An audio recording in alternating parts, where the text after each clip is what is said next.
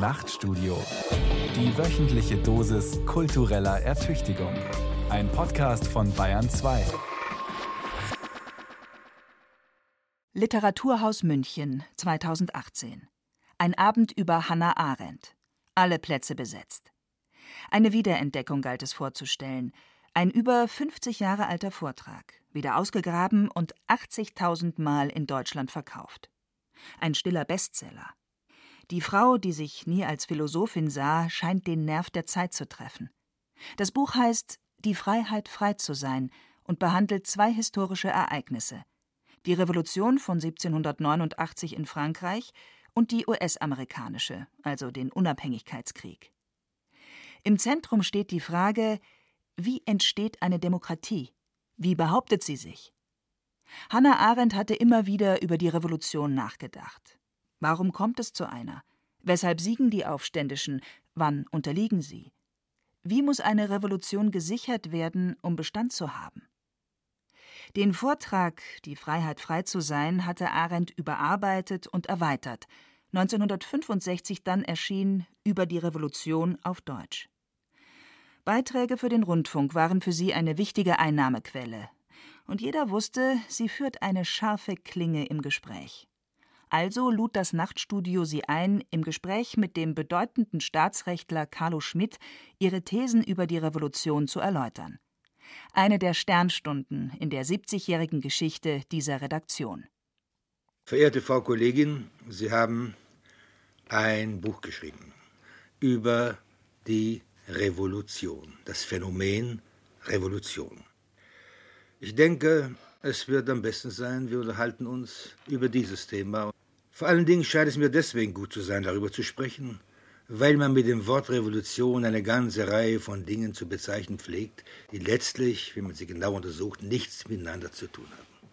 Die oft genau das Gegenteil voneinander sind. Man bezeichnet als Revolution zum Beispiel den Staatsstreich Mussolinis was ohne Frage, wenn das Wort Revolution den Sinn haben soll, den man ihm gegeben hat, als man es prägte, keine Revolution gewesen ist, sondern eben ein Staatsstreich. Umgekehrt spricht man oft von Revolutionen ganz außerhalb des staatlichen politischen Bereiches. Man spricht von der Revolution, die Galilei und Kopernikus hervorgerufen haben, als sie den Menschen das geozentrische Weltbild nahmen. Ich glaube, in Anbetracht dieser seltsamen Ausdehnung der Anwendung des Begriffs, des Wortes Revolution, wäre es ganz gut, wenn wir versuchten, einiges zu präzisieren. Ich glaube, es gehört zu dem Begriff der Revolution, wenn der Begriff, so wie wir ihn in Europa gebrauchen können, präzise sein soll, einmal, dass eine Umwälzung stattfindet, dass, um mich ein bisschen populär auszudrücken, etwas von unten zu oberst gekehrt wird. Zweitens, dass dies geschieht in dem Bewusstsein, dass damit ein Fortschritt erzielt wird, zwar ein Fortschritt auf mehr Menschlichkeit hin, auf mehr Vernunft hin. Und drittens gehört dazu, dass es etwas ist, bei dem das Volk aufsteht, das Volk sein Schicksal selbst in die Hand nimmt. Und als letztes, ich glaube, es gehört zum Begriff der Revolution, dass sie unternommen wird und nachher begriffen wird als eine radikale Veränderung der Legitimitätsgrundlagen der Herrschaft, die in diesem Staate bestehen soll. Ja, wenn ich einmal darauf erst einmal eingehen darf. Ich glaube, wir sind uns beide darüber einig, dass wir uns hier am besten über politische Revolutionen unterhalten mhm. und nicht über die kantische oder kopernikanische, weil das eigentlich bereits Metaphern ja. sind, die aus dem Politischen genommen sind. Wenn, ich stimme Ihnen ganz zu, ist eher das eine Umwälzung von unten nach oben erfolgt. Wenn wir das aber sagen, dann müssen wir sagen, dass es Revolutionen eigentlich vor dem 17. oder 18. Jahrhundert nicht gegeben hat. Es hat natürlich immer Rebellionen gegeben. Aber erstens, entweder haben diese Rebellionen nur waren Widerstand in dem Sinne, dass die Herrschenden schlechte Herrscher waren und durch bessere Herrscher ersetzt werden sollten, was keine Revolution ist, weil die Revolution diese Art der Herrschaft dann eigentlich abschaffen will.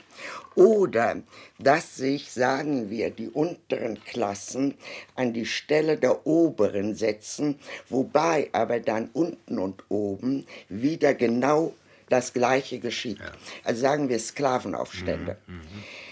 Das Wesen, wie mir scheint, der modernen Revolution, also der amerikanischen und der französischen, ist, dass man nicht sagte, wir wollen herrschen, sondern wir wollen nicht mehr, dass es Herrschaft gibt.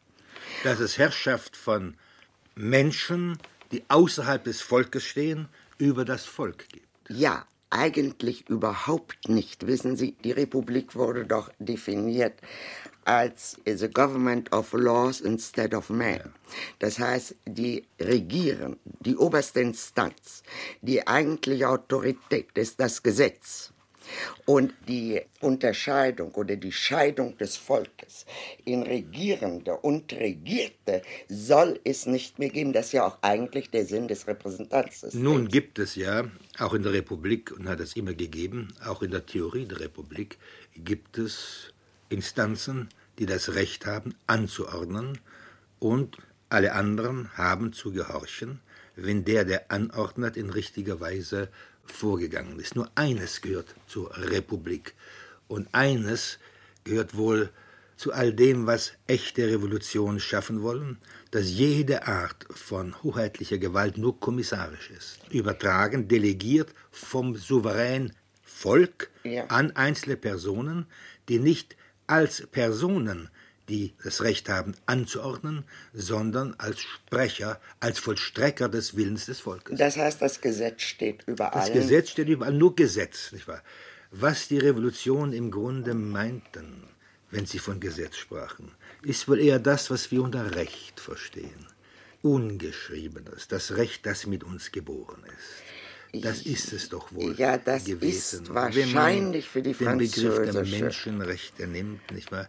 Ist es doch durchaus auch so genannt worden. Menschenrecht.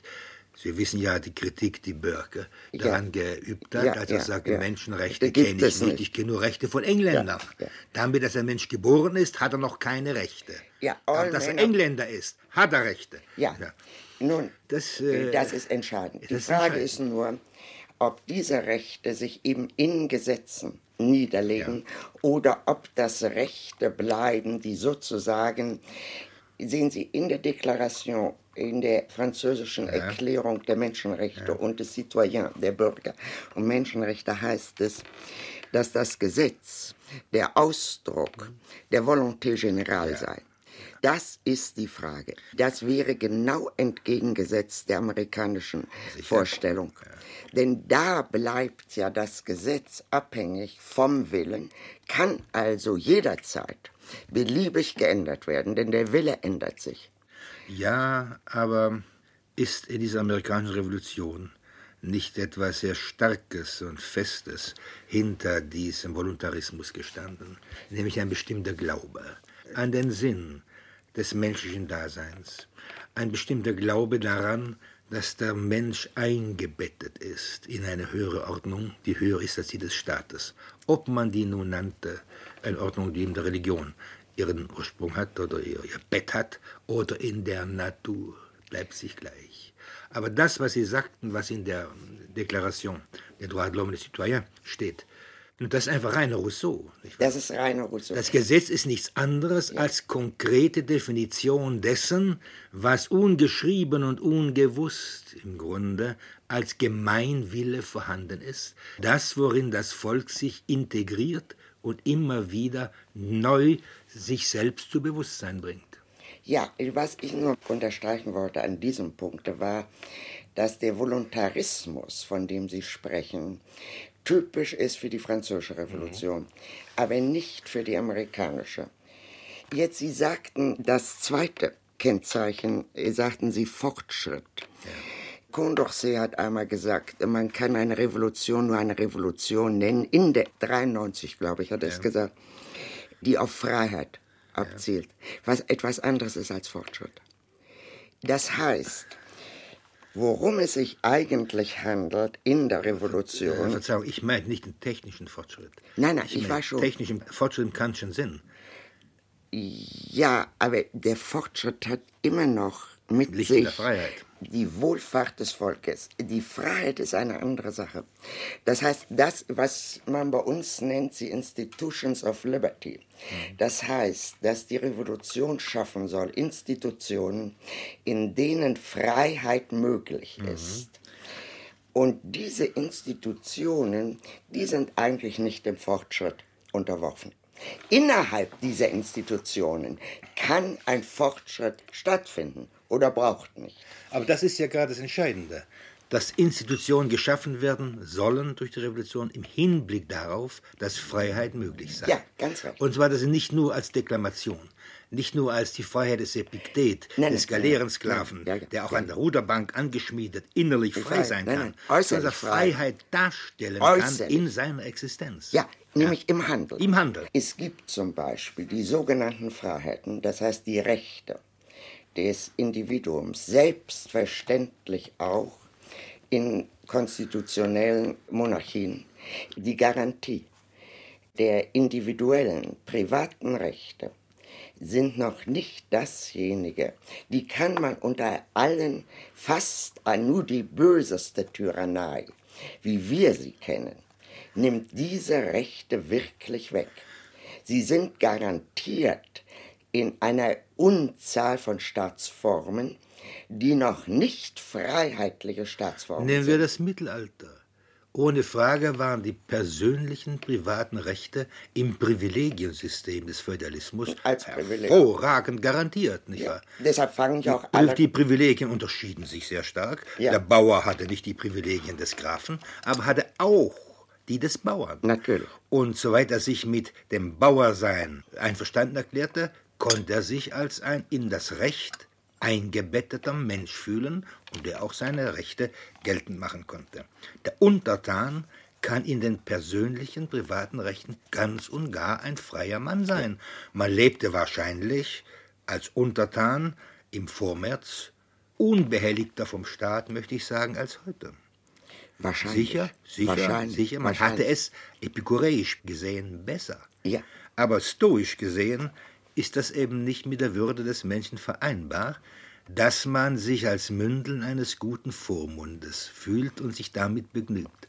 Und dazu gehört zu der Würde des Menschen, auch die Amerikaner haben das gewusst, als sie ihre Revolution machten und ihre Menschenrechtsdeklarationen entwarfen, gehört, dass der Mensch frei sein will zum Staat. Das heißt, den Staat mit zu verantworten und zu gestalten und zu verantworten, was er dabei gestaltet.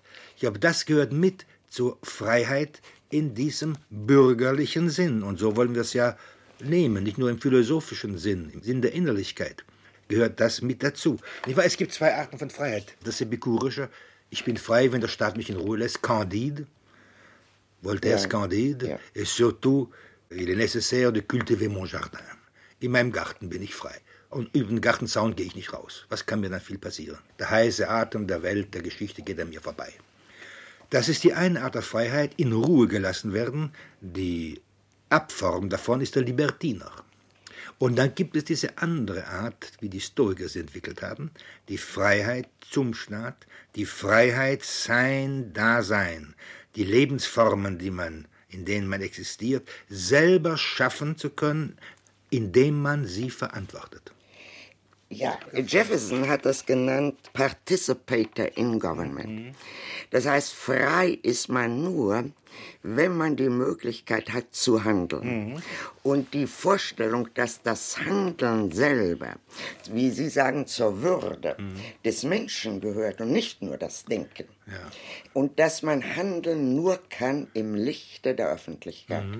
Und dass es sich nun darum handelt, in den Revolutionen, die ja alle angefangen haben damit, dass man die anderen Freiheiten, das heißt die Freiheiten, die garantieren, gegen die Unterdrückung reklamierte. Und indem man diese Garantien reklamierte, die alten geheiligten Privilegien Das und gute alte Freiheiten, Recht Ludwig Uhlands. ja, alle Revolutionen haben ja als Restauration angefangen. Und Tocqueville hat mal gesagt, dass wenn man sich die französische Revolution besieht, man am Anfang durchaus der Meinung gewesen sein könnte, es handelt sich um eine Restauration und nicht um eine Revolution. Wenn man die sogenannten Cahiers liest, ja. Le Cahiers de Doléances, ja, ja, ganz recht. Äh, diese Beschwerden, die ja. die einzelnen Landschaften ja. vorzulegen hatten, die verlangen die Wiederherstellung des guten alten Rechts. Ja. Und Weg mit dem neumodischen Zeug. Ja, ganz recht. Es sind im Grunde alles altmodische ja, Männer, die da auftreten. Und was nun so erstaunlich ist, ist, dass es dabei zu einer Revolution kam, nämlich um diese Freiheiten zu reklamieren, mussten die Leute sich zusammentun indem sie sich zusammentaten, konstituierten sie einen Raum der Öffentlichkeit. Und sie mussten handeln. Nehmen wir und doch plötzlich haben sie Blut geleckt. Und jetzt sagen sie, wir wollen viel mehr. Sozusagen. Nehmen wir doch als Beispiel die Französische Revolution. Wie begann die Sache? Die États généraux, diese Ja, altväterischen, ja. Ja, recht. altfränkischen Ja. Institutionen traten zusammen. Adel, Geistlichkeit, dritter Stand. Alle sind Royalisten. Alle sind Royalisten. Sogar Robespierre. Ja, Absolut. Oh ja, es gibt einen Text von ihm Ja, aus ja, ganz Arras, recht, nicht wahr? ganz recht. wo er sich als Royalist bekennt. Sind Royalisten, sie wollen nur haben ein anderes Regime, das Regime muss reformiert werden. Und dann kam plötzlich dieser Mirabeau, der Sieyès gelesen hatte, Qu'est-ce que c'est le? Ja. Und der wahrscheinlich von Amerika, von Lafayette, äh, Benjamin Franklin her, Ja. gewisse Impulse bekommen hat und sagte, nein, nein, es geht um etwas anderes. Wir sind nicht eine Ständeversammlung, denn die repräsentiert ja nur Stände. Wir wollen die Nation repräsentieren. Und wir, das Tiers État, konstituiert sich als Nationalversammlung, als Assemblée nationale und damit ist das Volk Frankreichs souverän. Ja, wissen Sie, da kommen So zwei. an, aber keiner von den Leuten dachte noch daran, bestimmte soziale oder politische nicht, oder gar nicht. zu wollen. Gar nicht, ganz und gar gar, nicht, nicht. so gar nicht. Sie wollten nur eine andere Legitimitätsgrundlage Na, schaffen. sie wollten noch eine Sache mehr. Sie wollten die Nation, wie Sie mit Recht Nation, sagen, ja. aber sie wollten außerdem, und das kommt direkt aus Amerika, das kann man, glaube ich, nachweisen, sie wollten auf einmal eine Konstitution. Ja. Und das ist völlig neu. Und zwar als geschriebenes Dokument. als philosophisches Dokument. Sie Als geschrieben, Ja, geschrieben. aber philosophisch, philosophisch. Die englische Verfassung, die bewunderte englische Verfassung, die nicht geschrieben Die ist. nicht geschrieben ist. Und von der man äh, durchaus damals schon begriffen hat, dass alle ihre Institutionen im Grunde entstanden sind, ohne dass jemand sie schaffen wollte. Jedenfalls nicht als Ableitung aus einem abstrakten Grundsatz heraus. wahr? Die hielt man eben nicht für eine philosophische, sondern nur gewachsene Verfassung, etwas, das eben zufällig gut geraten ist. Und stattdessen wollte man etwas haben als Verfassung, was Anwendung allgemeiner Grundsätze ist. Hippolyten hat über diese Dinge ja, Ja, geschrieben, hat gesagt, ja. das war das Unglück. Das war das Unglück, dass die Leute glaubten, ausgehen zu müssen von allgemeinen Grundsätzen, von Principes généraux und glaubten, die Wirklichkeit ließe sich aus diesen Grundsätzen heraus hier und jetzt konkretisieren, ohne dass der Grundsatz dabei verloren geht. Ja, wissen Sie, in Amerika, woher ja diese Vorstellung der Konstitution kam, da brach ja merkwürdigerweise unmittelbar nach der Unabhängigkeitserklärung ein Konstitutionsfieber aus. Jeder Staat gab sich eine Konstitution, das heißt, sie hatten eine unbeschreibliche Angst, in einen sogenannten Naturzustand zu verfallen. Ja, Und Krieg diese, aller gegen alle. ja, diese Sache ist in Amerika, war das große Glück der Revolution und war der Triumph der amerikanischen Revolutionäre, dass sie es dann schließlich wirklich fertig brachten. War das im Grunde nicht doch Das das, was der Kat ein Fiasko- Katechismus, diese Verfassung? Hören Sie, sie hält heute noch. Ja, ich glaube ja, das Ein nicht. Katechismus, in dem man nachschlagen konnte. Also, Sie können es als Katechismus. Deswegen ich geschrieben, deswegen geschrieben. Es, ich sehe es. Ich meine das nicht abwertend, ganz und gar nicht. Der Katechismus Romanus hält heute noch. Ja, gut. Also, wie immer, jedenfalls etwas Festes. Ja, Etwas, was Stabilität Mhm. Sichert. Was wie ein Wall ist, in dessen Grenzen man frei ist. Warum ist es in Europa nicht gelungen? Es gibt es nicht in Europa. Was wir in Europa als Verfassung bezeichnen, hat mit dem, was wir in Amerika Verfassung nennen und was durchaus revolutionären Ursprungs ist, mhm. sehr wenig zu tun. Sehen Sie, ich glaube, innerhalb von wenigen Jahren hat es zehn Verfassungen gegeben. Wissen Sie, immer eine nach der anderen. Die Sache wurde zerrieben.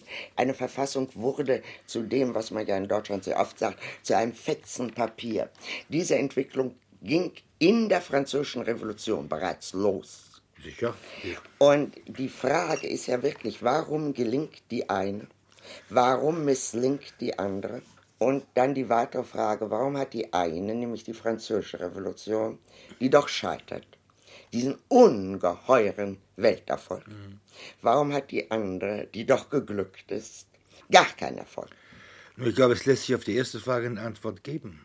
Es ist leichter, sich in Verfassung zu bringen, wenn man mit einem Jahr Null anfängt.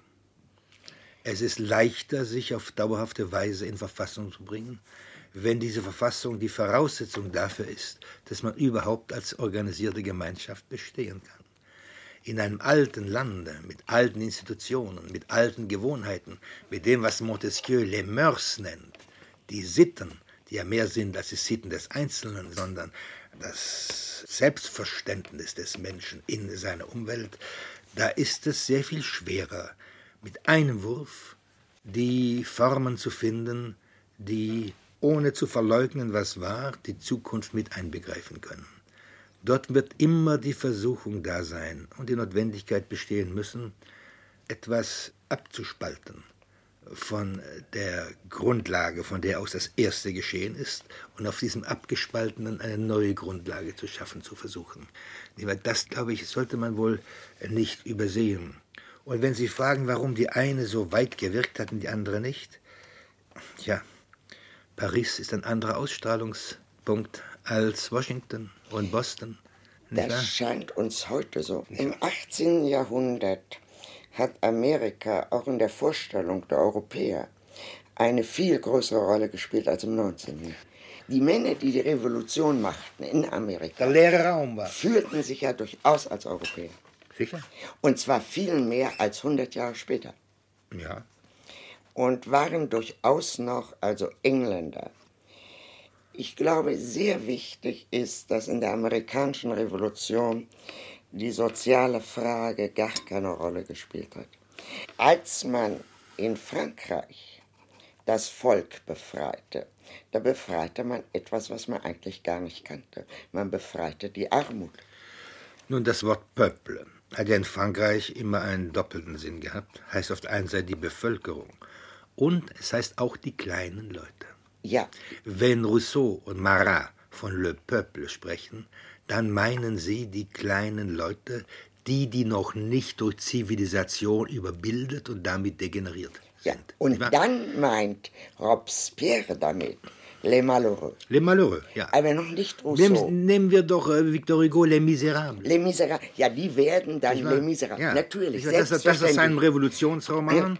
Den Titel gibt, Les Miserables. Ja, natürlich. Und das fängt eigentlich erst in der Französischen Revolution ja, an. Ja. Sehen Sie bei Rousseau, selbst bei Rousseau ist Le Peuple dasjenige, was nicht gesellschaftsfähig ist und infolgedessen nicht durch die Gesellschaft verdorben.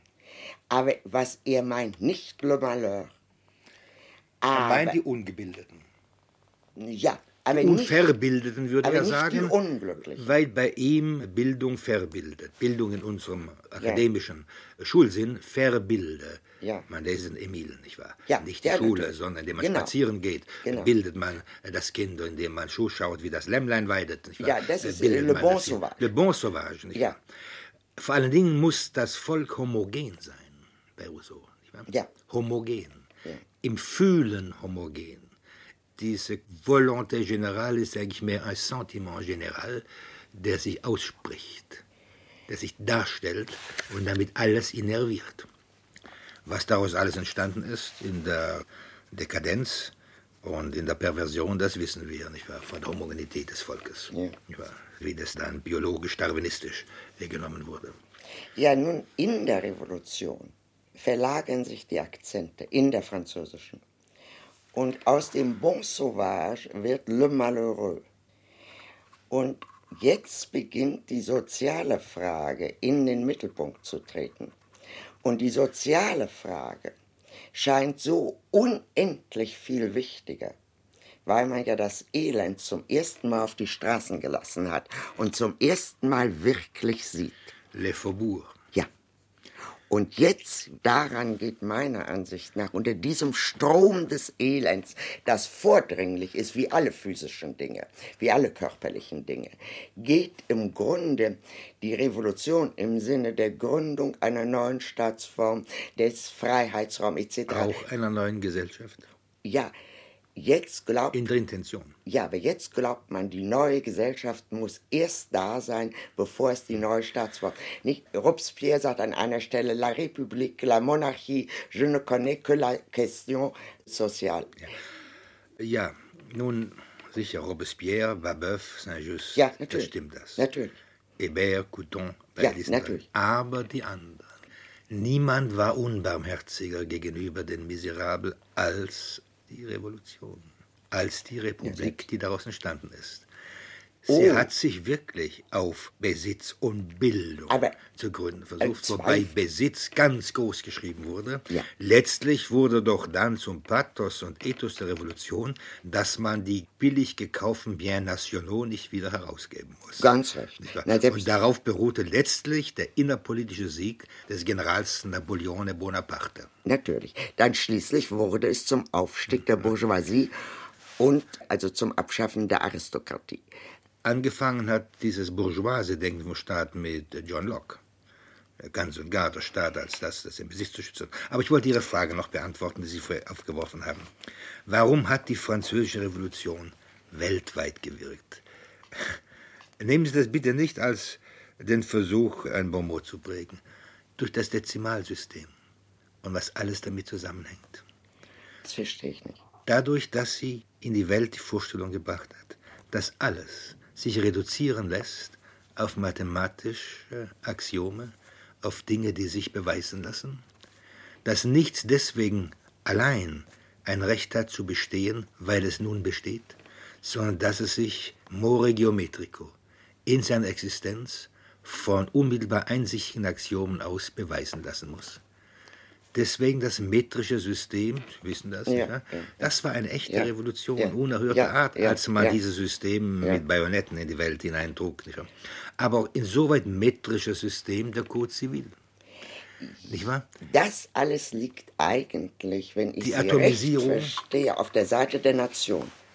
Sicher, das ist seit des Willens, das ist ganz und gar voluntaristisch. Ja, ja, Sicher. ja, ja, das Aber meine das ich. ist es gewesen, was die französische Revolution und was geschah durch ihren Vollstrecker Napoleon, Premier Consul in Ja, erster ja, Linie, ja. nicht wahr? In die Welt hineingewirkt hat. Die Welt wird quantitativ verstehbar.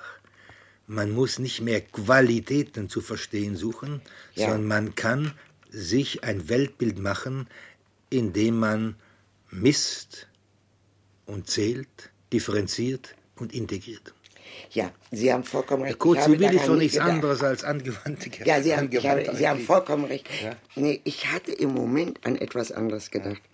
Ich Ich meine das gar gedacht, nicht kommerziell mit dem metrischen System. Nein, nein, ich verstehe es vollkommen. Ja. Ich verstehe es vollkommen. Hat Nämlich faktisch Ja. gewirkt. Ja. Nun gibt es ja noch eine andere Wirkung, an die ich im Moment dachte. Nämlich die Wirkung in der revolutionären Tradition. Sehen Sie, die beiden großen Revolutionen sind doch nicht von Revolutionären gemacht. Aber seit den beiden großen Revolutionen gibt es einen neuen politischen Ja. Typus. Ja. Es gibt den Revolutionär. Ja. Und der Revolutionär orientiert sich ausschließlich an der französischen Revolution. Darf Ja. ich noch dazu sagen? Ja. Und das Kennzeichen ist, dass dieser Revolutionär fast immer ein Literat ist. Ja, natürlich. Nicht mehr wie bisher. Einer, der ei- wie Cromwell, nicht wahr? Der etwas Eigenes hier für sich, von sich aus, von Oliver Cromwell aus, im Staate anders haben wollte. Sondern man will um der Idee willen es anders haben. Ja, aber und die Hommes de Lettres in Frankreich vor der Französischen Revolution, Jefferson, John Adams sind auch Literaten. Aber wollten keine Revolution. Nein. Sie wollten eine Republik des Savants. Richtig. Sie glaubten daran, dass die Vernunft sich durch sich selbst durchsetzt. Genau wie noch ein Mann, Wilhelm von Humboldt, im Grunde doch die Frage des Regimes ganz offen gelassen hat. Das ist ganz gleichgültig. Wenn der Mensch richtig gebildet ist, Ist- ist ein- ist, ja. er überall Mensch im rechten Sinn des Wortes und frei in den Dingen, auf die es ankommt. Doch. Ja, das ist eine Seite der Sache. Die andere Seite. Ein Mann wie Voltaire hat doch nicht das geringste, den geringsten Sinn für die Armut, für Nein, die Miserable. Ganz nein. und gar Sehen nicht. Sie, nicht diesen Sinn- Rousseau und Voltaire unterscheiden sich wie Tag und Nacht. Nein, die Hommes de Lettres, die ja doch sehr viel mit der Revolution zu tun haben, haben gar keinen Sinn für die soziale Frage.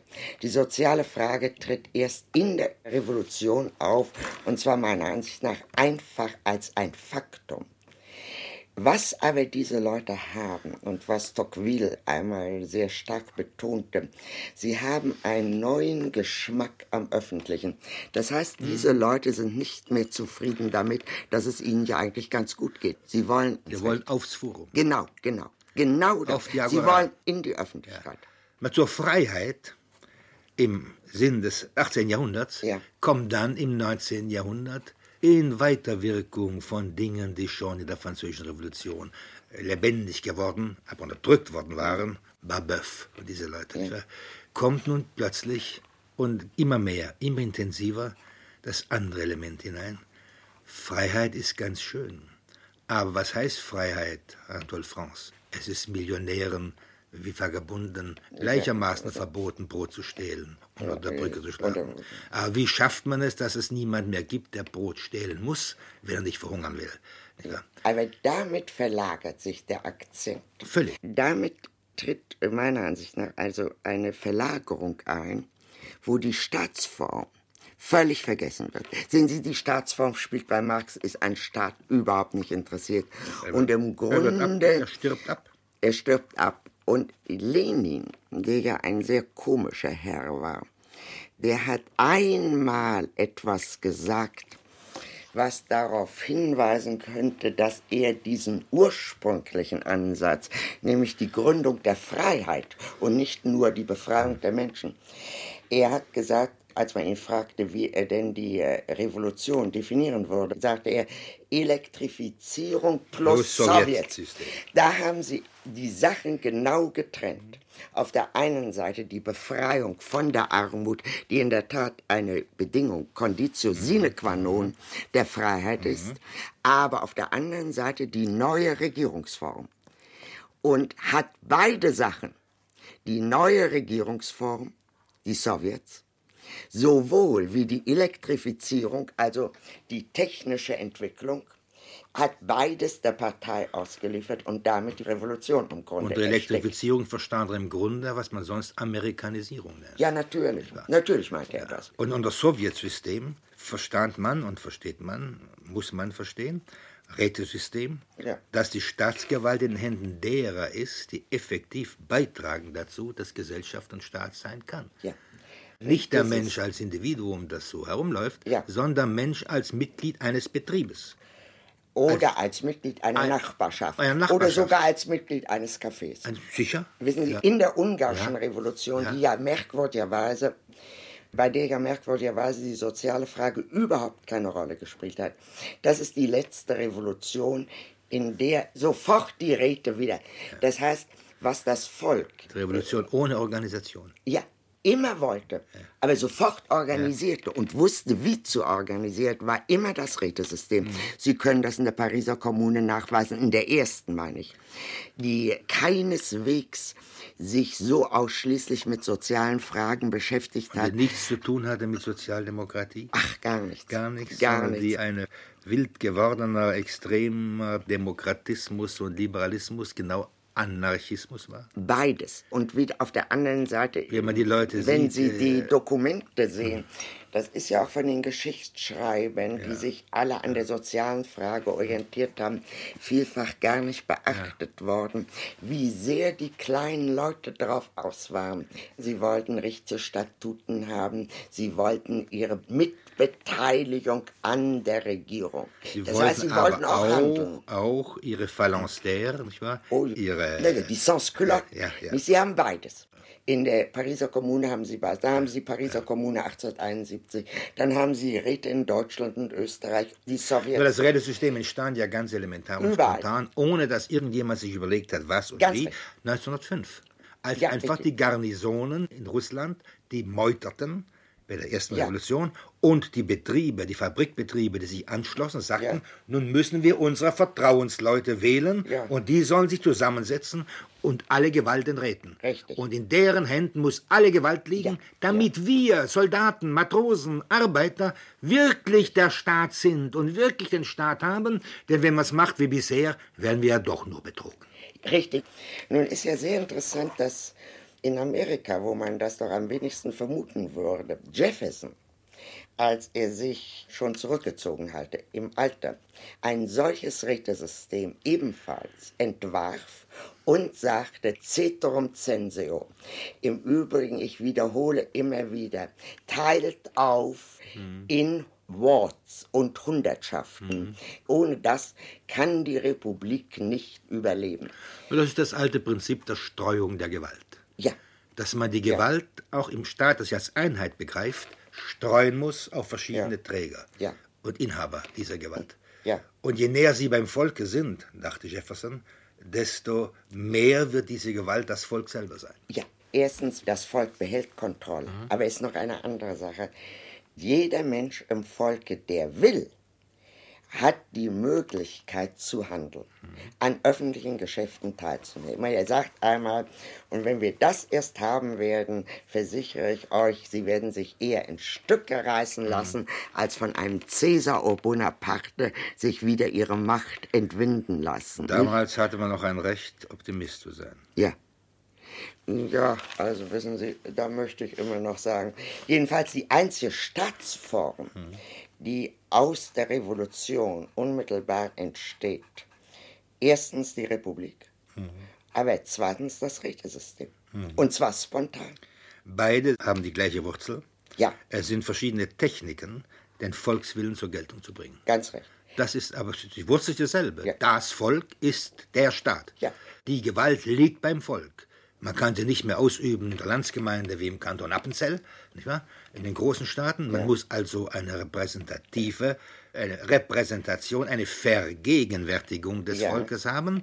Die einen sagen, Grundlage dafür ist die Fläche, der Wahlkreis, das Land.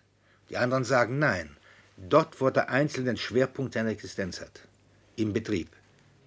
Das alles kann repräsentiert werden. Was nicht repräsentiert werden kann, ist, dass ich selber handeln möchte. Meine Interessen mhm. kann ich einem Interessenvertreter anvertrauen. Das sagt ja der sagt ja, die Aber mein Handeln sich, Die Souveränität lässt sich nicht delegieren. Eben. Und die Frage ist doch, vor der wir heute stehen, bei diesen Mammutstaaten, nicht, wie man sie wieder so sozusagen auseinanderschlagen kann dass für diejenigen, die wollen, was keineswegs identisch ist, auch nur mit der Majorität der Bevölkerung, Nein. eine Möglichkeit gibt, eben das Glück des Öffentlichen, wie das 18. Jahrhundert es genannt hat. Mhm und dass das Volk dahin drängt, das sieht man in Revolutionen. Jede Revolution erzeugt das Rätesystem aus sich selbst. Mhm. Es braucht keine Tradition, sie haben keine Ahnung. Aber wenn wir an das wieder anknüpfen wollen, an das, was Neues im 19. Jahrhundert kam. Während im 18. Jahrhundert Freiheit legitimierte den Staat. Ja. Künftig wird das Soziale den Staat. Ja, die Gerechtigkeit. Aber auch hier muss man etwas sehen, dass das Wort sozial einen Bedeutungswandel erfahren hat. Wenn es bisher einfach bedeutete gesellschaftlich, gesellschaftsbezogen. Mhm. Nicht Individuum und nicht Staat, sondern das System der Bedürfnisse. Ja. Nach ja, Hegel ja. dazwischen. Ja. bekommt plötzlich sozial eine inhaltliche Bedeutung. Sozial heißt darum besorgt sein, dass niemand Not leidet. es ja mal so fassen, dass jeder Mann die Möglichkeit hat, durch das Vorhandensein der Subsistenzmittel als Mensch menschenwürdig zu existieren. Das bedeutet es plötzlich. Und während also noch bei Kant äh, die Wohlfahrt kein Kriterium war für die Richtigkeit Ja, eines Staates, ja. wird jetzt die Möglichkeit und die Fähigkeit und der Wille des Staates, Wohlfahrt zu erzeugen, Ja. zu einem Kriterium der Richtigkeit eines Es Staates. ist ja auch zum ersten Mal möglich. Ja. Sehen Sie, es hat sich doch herausgestellt, dass die soziale Frage lösbar ist nur durch die Technik. Sicher. Und nicht etwa durch Klassenkampf Sicher. oder irgend. Ja, aber das ist vielleicht ja nicht wir da politisch. noch ein bisschen weiter graben, sehen Sie. Von dieser Vorstellung aus, dass der Staat sozial in diesem Sinn zu sein hat, kamen zwei Bewegungen. Die eine sagte, man muss Reformen durchführen, Ja.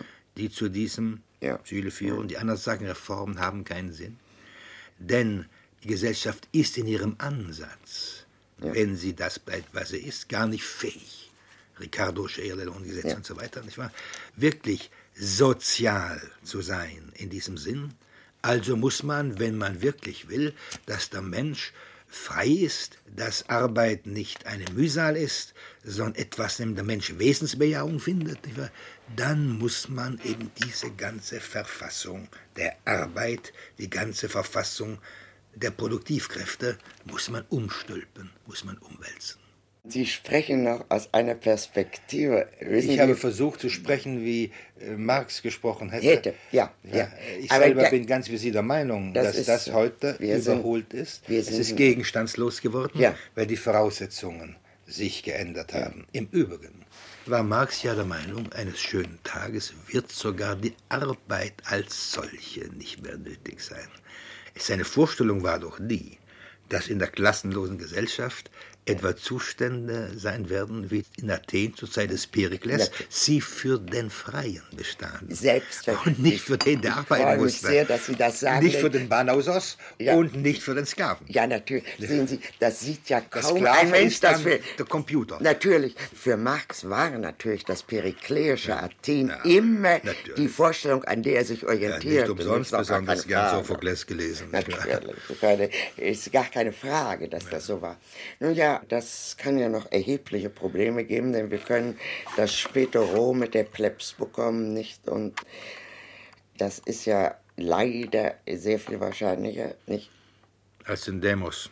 als den Demo, nicht als den Auch freien los. Mann, der nun wirklich, denn die Leute, die wirklich diesen Gu haben, diesen Geschmack am Öffentlichen und an der Freiheit, von denen Tocqueville spricht, die sind in allen Gesellschaftsschichten nicht die Majorität. In Frankreich gibt es dafür einen Terminus, den die Italiener begründet haben.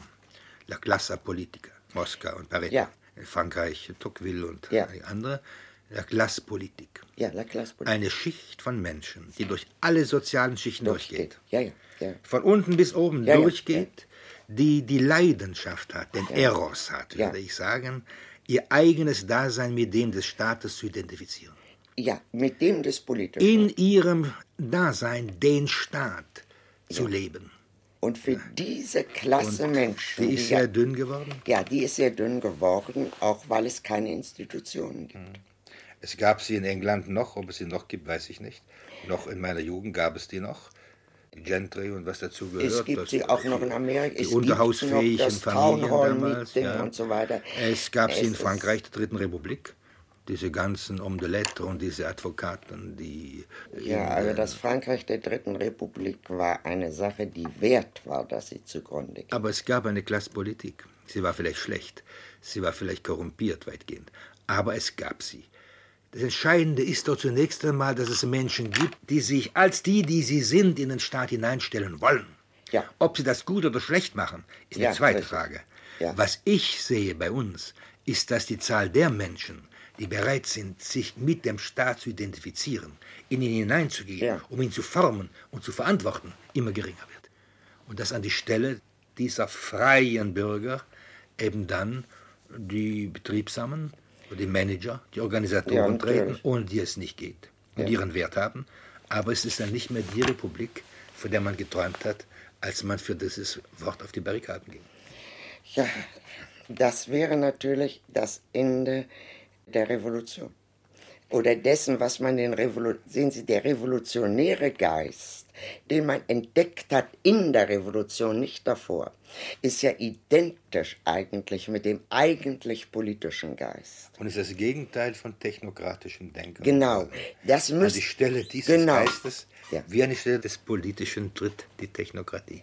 Ja, die Technokratie ist absolut notwendig, Sicher. denn ohne sie, ohne ihre Lösung gibt es keine Politik. Mhm.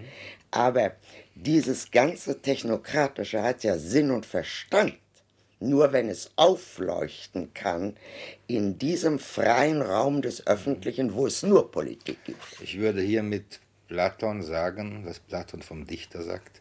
Er sagt, er würde ihn mit Rosen begrenzen, aber aus dem Staat hinausschicken.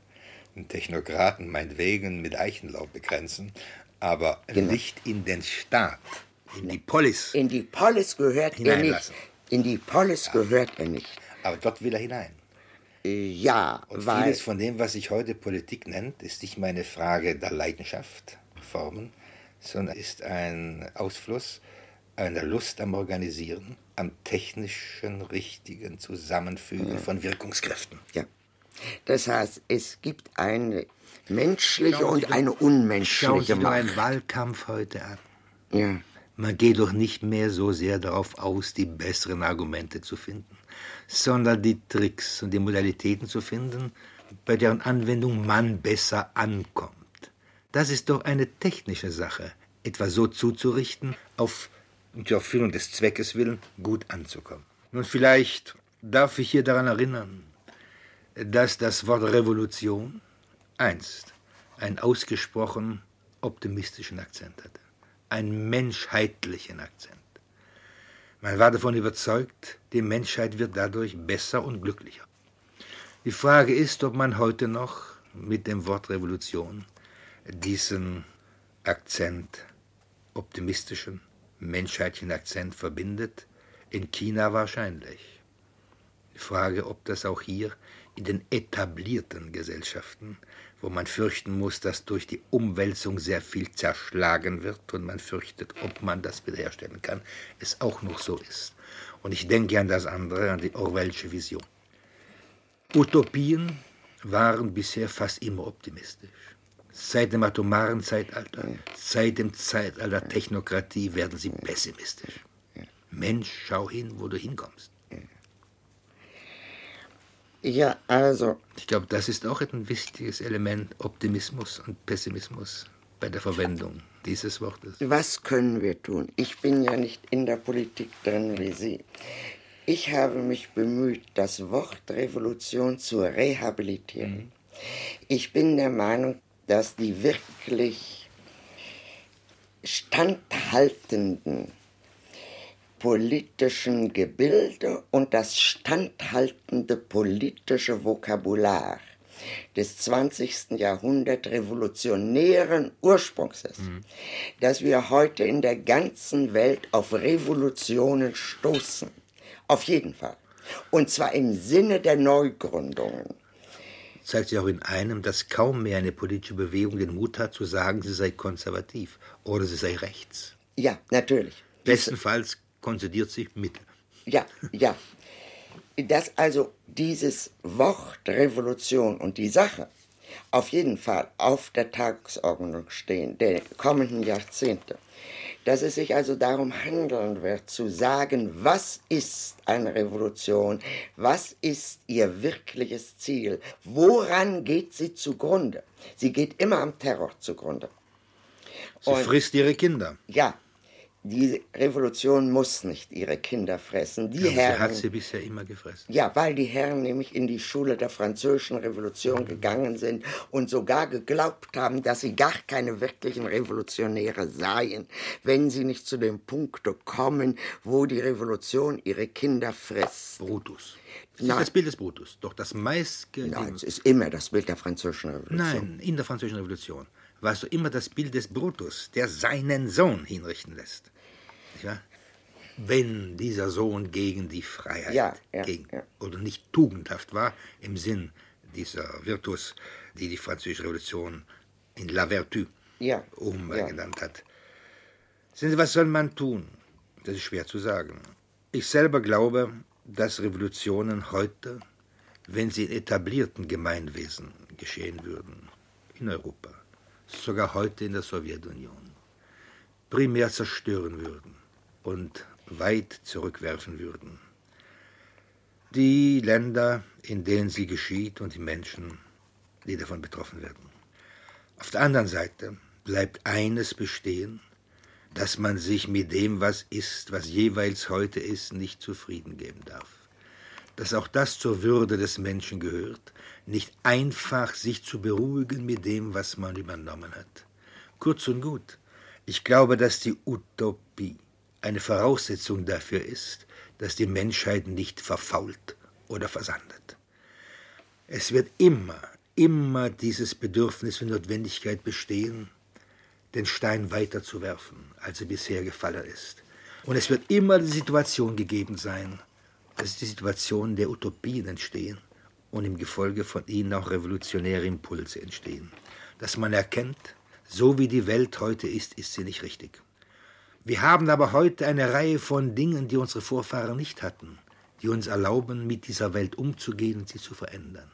Also verändern wir sie zunächst im Buch Utopia verändern wir sie in der Wirklichkeit, indem wir diese Ströme, die auf Veränderung zugehen, kanalisieren. Nicht dulden, dass es sich wie Wildbäche einfach lösen und losbrausen und alle Mühlen wegreißen, die an den Ufern des Stromes der Geschichte stehen. Kanalisieren wir sie, bauen wir Schleusenwehre ein, leiten wir sie richtig, damit sie nicht nur nicht Mühlen wegreißen, sondern neue Mühlen treiben. Das ist ein Plädoyer nicht für die Revolution, Nein. aber für den revolutionären Geist. Mhm. Und mir scheint, dass es darauf in der Tat ankommt, mhm. in welchem Grade man den revolutionären Geist und aus der Revolution sind alle Staatsgebilde ja. der Neuzeit entstanden, sofern sie positiv zu bewerten sind. Wie weit man diesen Geist am Leben erhalten kann. Das Recht auf Revolution. Das war die Diskussion zwischen der Politikwissenschaftlerin Hannah Arendt und dem Staatsrechtler Carlo Schmidt. Eine Produktion aus dem Jahr 1966, die wir in unserer Reihe Alt aber sexy 70 Jahre Nachtstudio wiederholt haben. Den Podcast finden Sie unter bayern2.de Nachtstudio. Unter derselben Adresse gibt es auch eine ausführliche Geschichte dieser Redaktion, die immer wieder die klügsten Köpfe vors Mikrofon bekommen hat. Und nach den Nachrichten geht es weiter mit den Radiotexten